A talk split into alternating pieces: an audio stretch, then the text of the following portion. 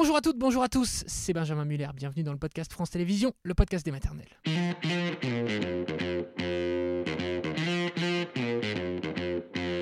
Le podcast des maternelles, avec aujourd'hui un thème très difficile intitulé Mon bébé a guéri d'un cancer. Vous allez entendre un témoignage forcément très intense, forcément très douloureux, mais où à la fin tout va bien. Vous allez voir, témoignage de Laetitia, et puis nous serons après avec un pédiatre de l'Institut Curie à Paris, le docteur Orbach. C'est parti.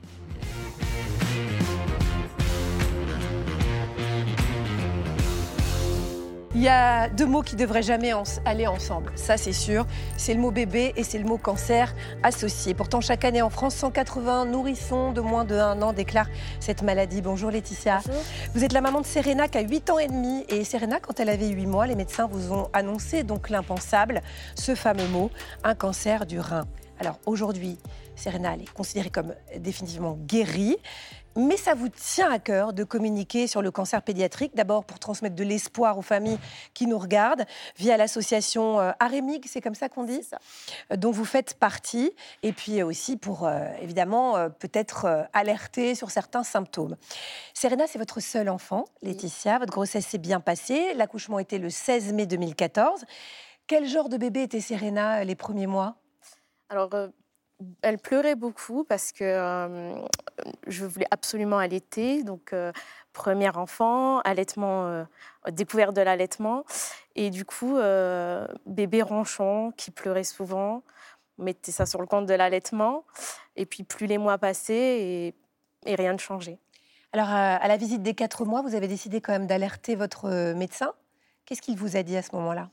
En fait, il l'a examiné et euh, au niveau de l'abdomen, il a senti euh, la rate euh, un petit peu gonflée. Donc, Donc en fait, il l'avait complémenté euh, en fer et puis on- voilà, on- tout simplement partir sur ce, sur ce diagnostic. Et pendant ce temps-là, parce que vous disiez, elle est ronchon, mais elle dormait mal aussi. Elle n'avait pas un ça. sommeil très. très Elle calme. dormait peu et par coupure surtout.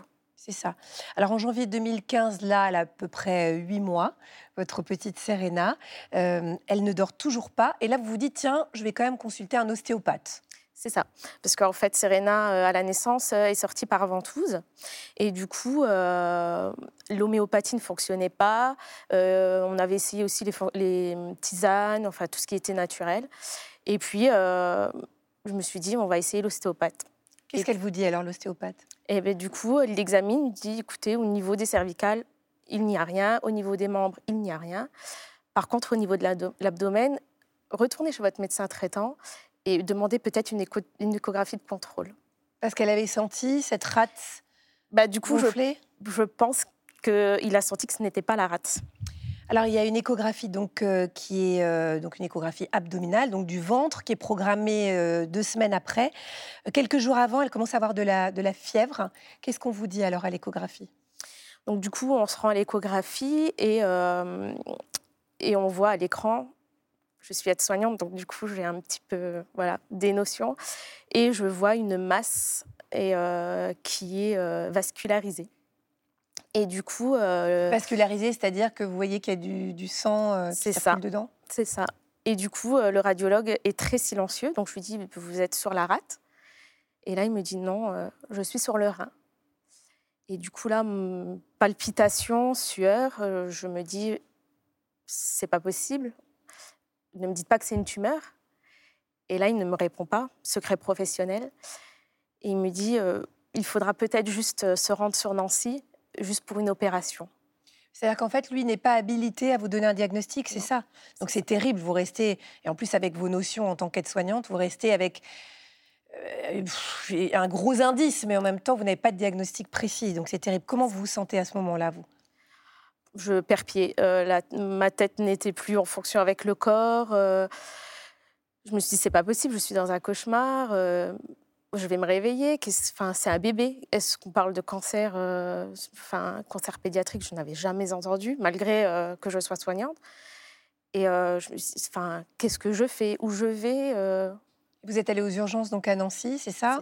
On lui a fait euh, ce qu'on appelle un TEP scan euh, et l'oncologue vous, vous convoque le lendemain pour vous donner les résultats. Qu'est-ce qu'il vous dit à ce moment-là?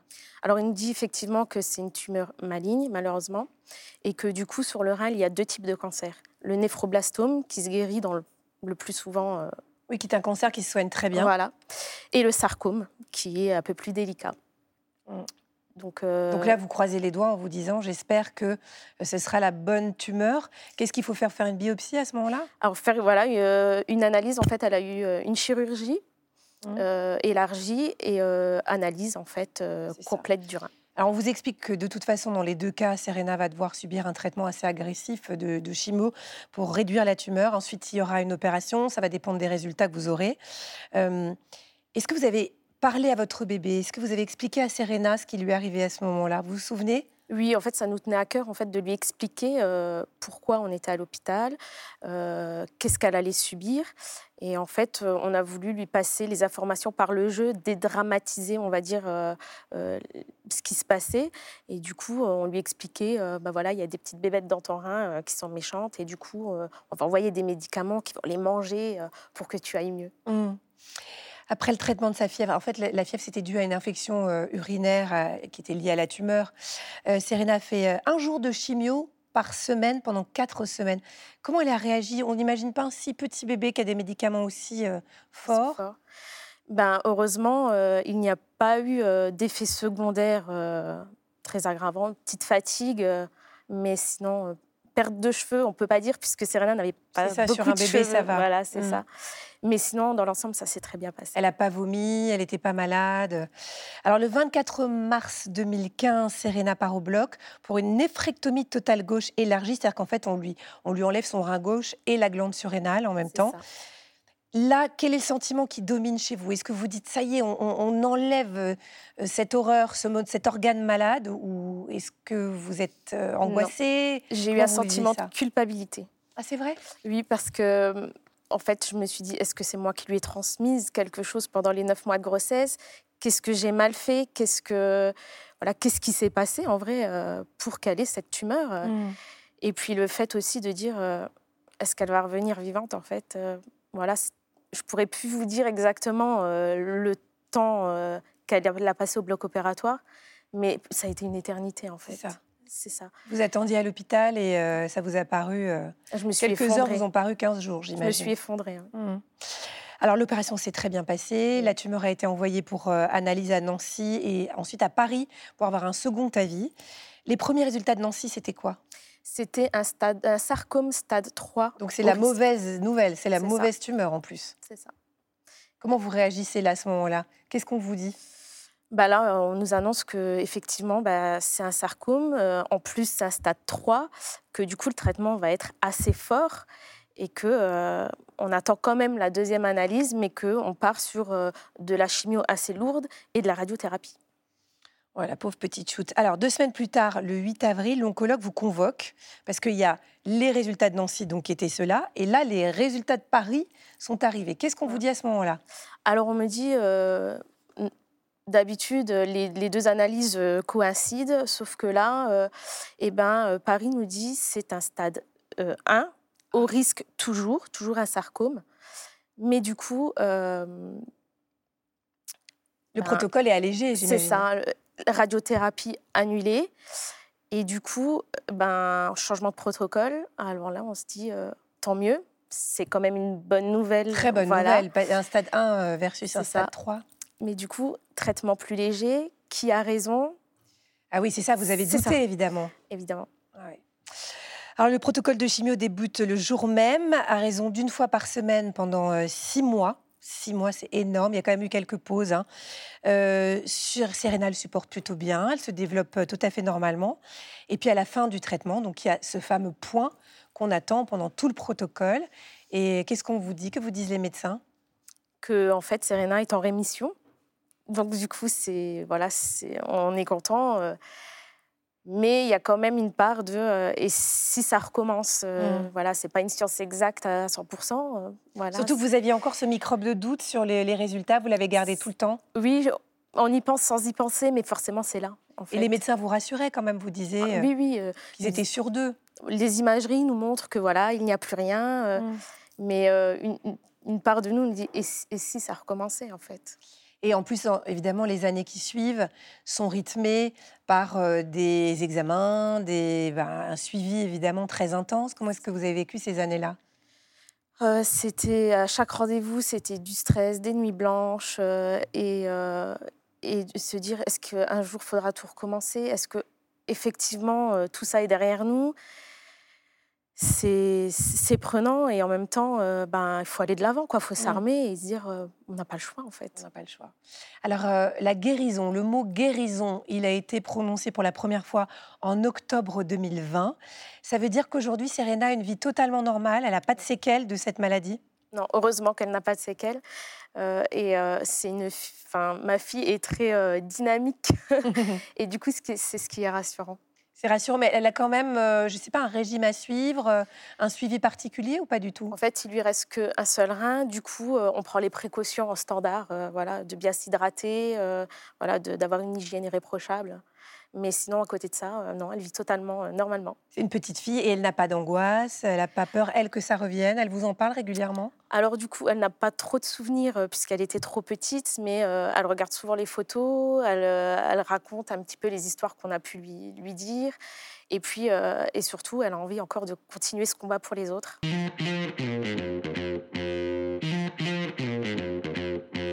Nous avons le plaisir euh, d'accueillir le docteur Daniel Orbach. Merci docteur d'être avec nous sur ce plateau. Vous êtes pédiatre euh, spécialisé en cancérologie, chef du service de pédiatrie du centre Ciredo à l'Institut Curie. Je précise juste que c'est Ciredo, c'est soins, pardon, innovation, recherche en oncologie de l'enfant, de l'adolescent et de l'adulte jeune. C'est une référence évidemment en France. Euh, elle l'a dit, Laetitia, elle s'est sentie un moment responsable. Elle a parlé de culpabilité par rapport au cancer de son enfant. C'est vrai que un, bébé qui sort à peine du ventre de sa maman, qui développe un cancer, euh, on se dit mais qu'est-ce que j'ai fait? J'ai pris quelque chose qu'il fallait pas. J'ai mangé un truc. Est-ce qu'on connaît les causes de ces enfants, de ces cancers si prématurés? Oui, tout à fait. C'est une des premières questions que nous posent les parents et les familles lorsqu'elles viennent à la première consultation. C'est de dire pourquoi mon enfant est malade, qu'est-ce que j'ai fait? Qu'est-ce que j'aurais dû faire Qu'est-ce que j'aurais pas dû faire? Et c'est vrai qu'il y a très très souvent une grande culpabilité. Ce qu'il faut savoir, c'est que la grande majorité des cancers de l'enfant n'ont pas réellement de cause retrouvée. Euh, chez les adultes, la plupart des cancers sont liés à l'environnement. Vous savez que le tabac, l'alcool, le mode de vie, l'alimentation, la pollution sont les facteurs très fréquemment responsables des cancers de l'adulte. En pédiatrie, ce n'est pas le cas. Et dans plus de 90% des cas, c'est des maladies qu'on appelle sporadiques. C'est-à-dire ce qu'on sait, c'est qu'il y a une mutation dans une cellule qui apparaît on va dire, au mauvais moment ou au mauvais endroit. C'est de la malchance? On peut parler de malchance? Oui, ah, c'est aléatoire. Hein, uh-huh. c'est tout à fait aléatoire.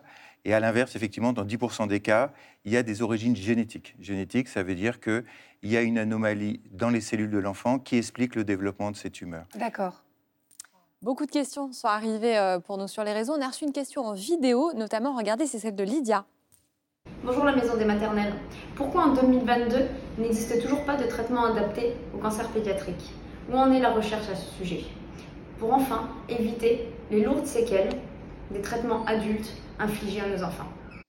Parce qu'on peut peut-être rappeler qu'il ne s'agit pas de mini-traitements adultes qu'on donne à des enfants. Euh, c'est un traitement à part en fait. Oui, c'est vrai que historiquement, depuis les années 70, on utilise les chimiothérapies et les traitements et la radiothérapie qui ont été développés chez les adultes pour pouvoir les adapter à l'enfant.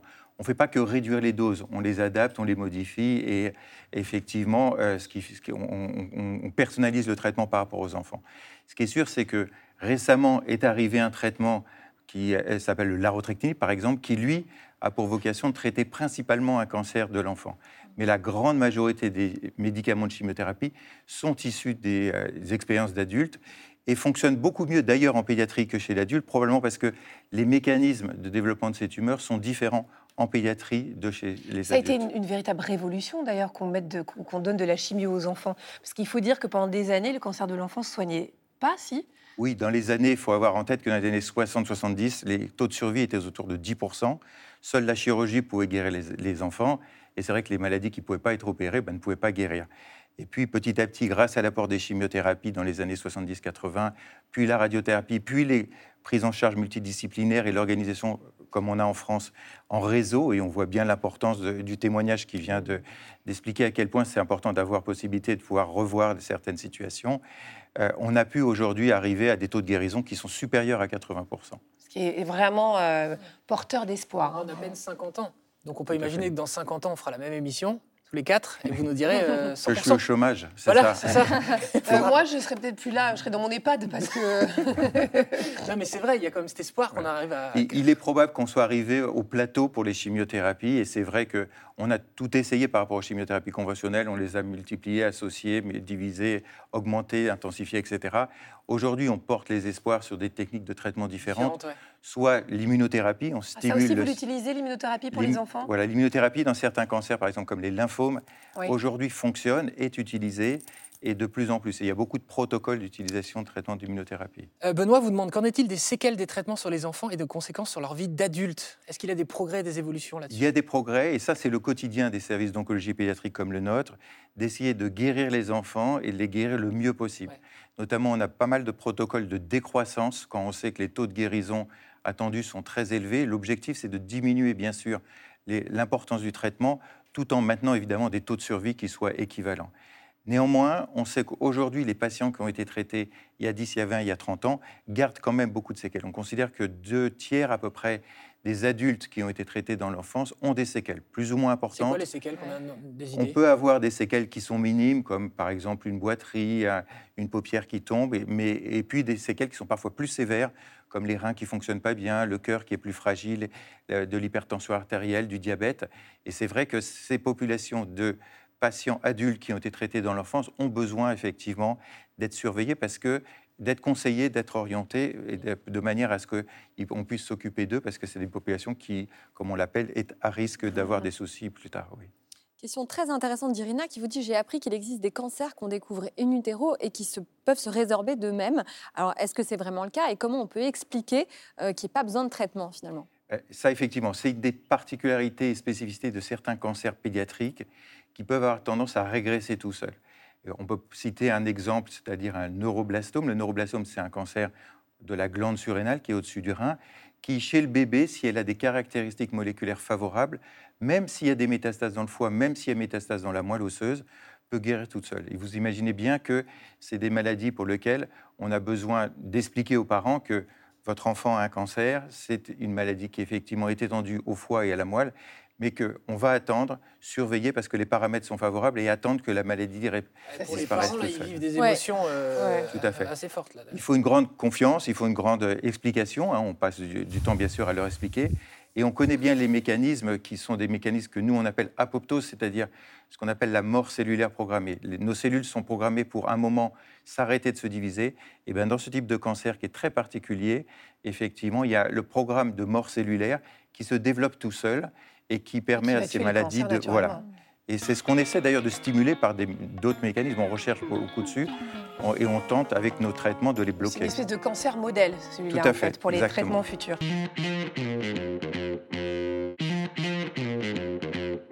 Valentine vous demande donc pour ces cancers infantiles, il n'existe aucun traitement simple par voie orale comme des sirops par exemple? Ça, ça commence à arriver. hein, bon C'est-à-dire Ah ouais qu'il y a, euh, par exemple, effectivement, un médicament qui est ce qu'on appelle une thérapeutique ciblée, Mm. qui a pour but de bloquer le mécanisme des cellules de cancer et qui marche de manière très efficace. Alors, c'est un cancer qui est très particulier, qui s'appelle le fibrosarcome infantile, mais qui survient chez des enfants soit à la naissance, soit dans les premiers mois de vie, et qui est d'une incroyable efficacité. Donc c'est vrai que la majorité des chimiothérapies s'effectuent par voie intraveineuse, ce qui nous permet d'être sûr que les enfants les reçoivent bien, qu'ils ne les vomissent pas. Mais euh, certains médicaments commencent à arriver par, euh, par euh, la bouche et en sirop, oui. Est-ce que vous pourriez nous parler de la prise en charge des familles au moment où les enfants sont soignés, notamment à Curie? C'est très important, j'imagine, de mettre tout un protocole pour accompagner les familles. Ça fait partie du protocole de soins? Oui, tout à fait. hein. On est tout à fait conscient que c'est un moment de grand bouleversement pour ces familles, avec un nouvel univers qui- qu'ils découvrent. En fait, ils arrivent dans une autre dimension. Et donc, non seulement il, il va de soi qu'il faut leur expliquer la maladie, les traitements, l'organisation de tous les examens, mais en plus, on essaie de créer à l'Institut Curie une ambiance un peu familiale, avec bien sûr des psychologues, bien sûr pour les plus grands enfants, euh, une école de- dédiée de l'éducation nationale pour pouvoir continuer les cours, mais aussi évidemment l'aide de l'assistante sociale, les infirmières, les auxiliaires de Pierre, qui entourent toutes ces familles pour les accueillir, s'occuper aussi parfois des frères et sœurs lorsque Oui. c'est nécessaire. Mm. Et maintenant aussi, généralement, on peut discuter un peu avec les grands-parents qui sont aussi une grande aide pour ces familles dans le soutien au quotidien. Oui. Il y a des protocoles pour aider les familles à se loger à Paris ou près de Curie quand ce sont des gens qui viennent de plus loin? Oui, tout à fait. Euh, Curie, c'est le centre, par exemple, national de référence des enfants traités pour un cancer qui s'appelle le cancer de, de la rétine, le rétinoblastome, qui touche des tout petits enfants. Et on a à côté de Curie une maison des parents euh, qui permet d'accueillir ces enfants qui viennent de toute la France pour avoir pendant un ou deux jours des examens, des soins, un examen du fond de l'œil, euh, des chimiothérapies, puis retourner euh, dans, leur, euh, dans leur ville et à côté de chez eux. Rania vous dit on entend pas mal parler de la chimiothérapie et de la radiothérapie, mais qu'est-ce que c'est que l'immunothérapie? L'immunothérapie, c'est un autre mécanisme de traitement des cancers. La chimiothérapie détruit les cellules, l'enveloppe, les noyaux, alors que l'immunothérapie sert à stimuler le système immunitaire, c'est-à-dire les défenses propres de l'enfant, à se débarrasser des cellules cancéreuses. Ce qui se passe dans un cancer, c'est que la particularité d'un cancer, c'est que la maladie n'est pas reconnue comme étrangère dans le corps. Donc la cellule se développe et le corps la reconnaît comme normale.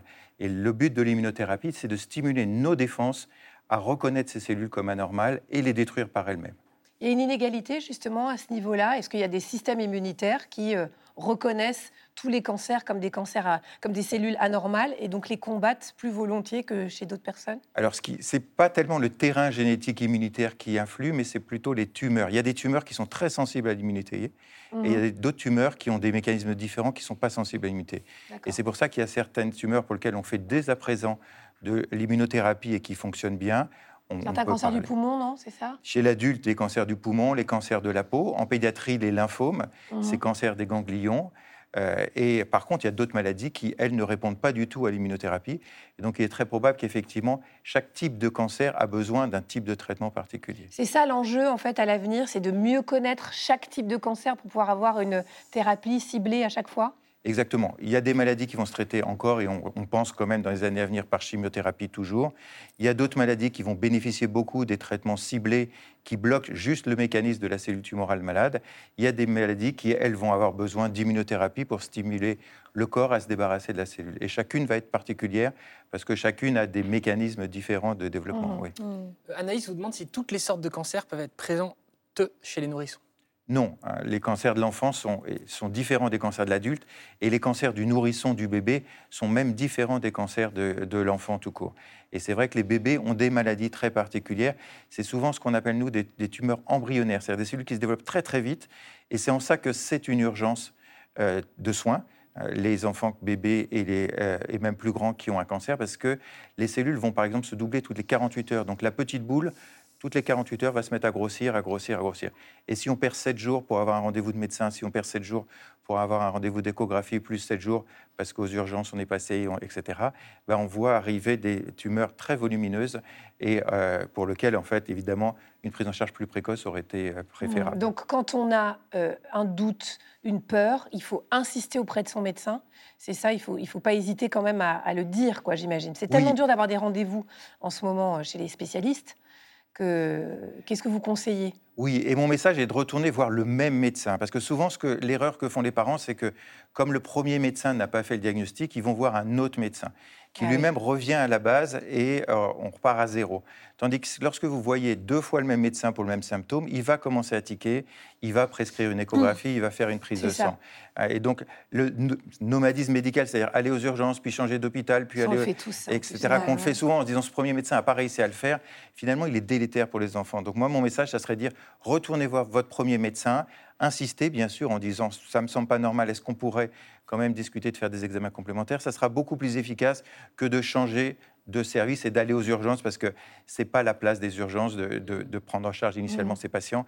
C'est des médecins qui vivent au quotidien euh, vraiment les vraies urgences, et ils n'ont pas l'organisation pour pouvoir fa- faire les premiers examens nécessaires au dépistage des cancers. Donc là, Alors, si tu- pardon. Non, pardon, justement, là, on parle de, de- de ces doutes des parents euh, qui pressentent quelque chose, de, de symptômes éventuels. On nous demande euh, qu'est-ce qui pourrait euh, nous faire penser que notre enfant, notre bébé euh, aurait un cancer? Est-ce qu'il y a des signes d'alerte que les parents euh, peuvent détecter? Si, cette question, parce que Oui, c'est c'est une question très compliquée parce qu'en fait, Et puis on pourrait faire flipper tout le monde hein, pour Ouais. dire. euh, Ouais, c'est ça. Les maladies sont très diverses. Et c'est vrai que ça peut être une petite boule, ça peut être un reflet dans l'œil qui est anormal, ça peut être un ganglion qui dure plus de 15 jours. Il y a beaucoup, beaucoup de symptômes. Et c'est ça qui est la grande difficulté des cancers, Eh oui. c'est que c'est des maladies très rares et qui sont très polymorphes, c'est-à-dire qu'elles peuvent se révéler par des signes très différents.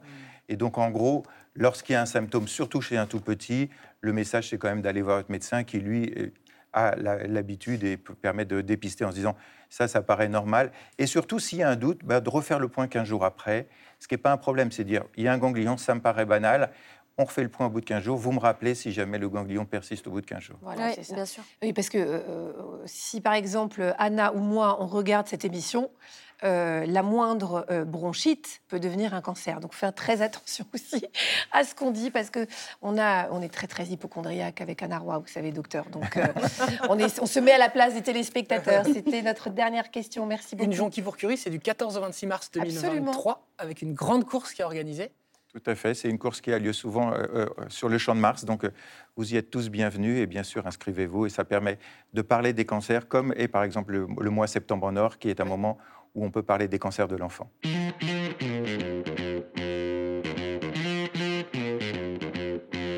Voilà, merci au docteur Orbach, le pédiatre de l'Institut Curie, d'être venu répondre à toutes nos questions et merci infiniment à Laetitia d'avoir accepté de raconter son histoire. Voilà, c'est la fin de cet épisode du podcast des maternelles. On se retrouve demain. Au revoir tout le monde.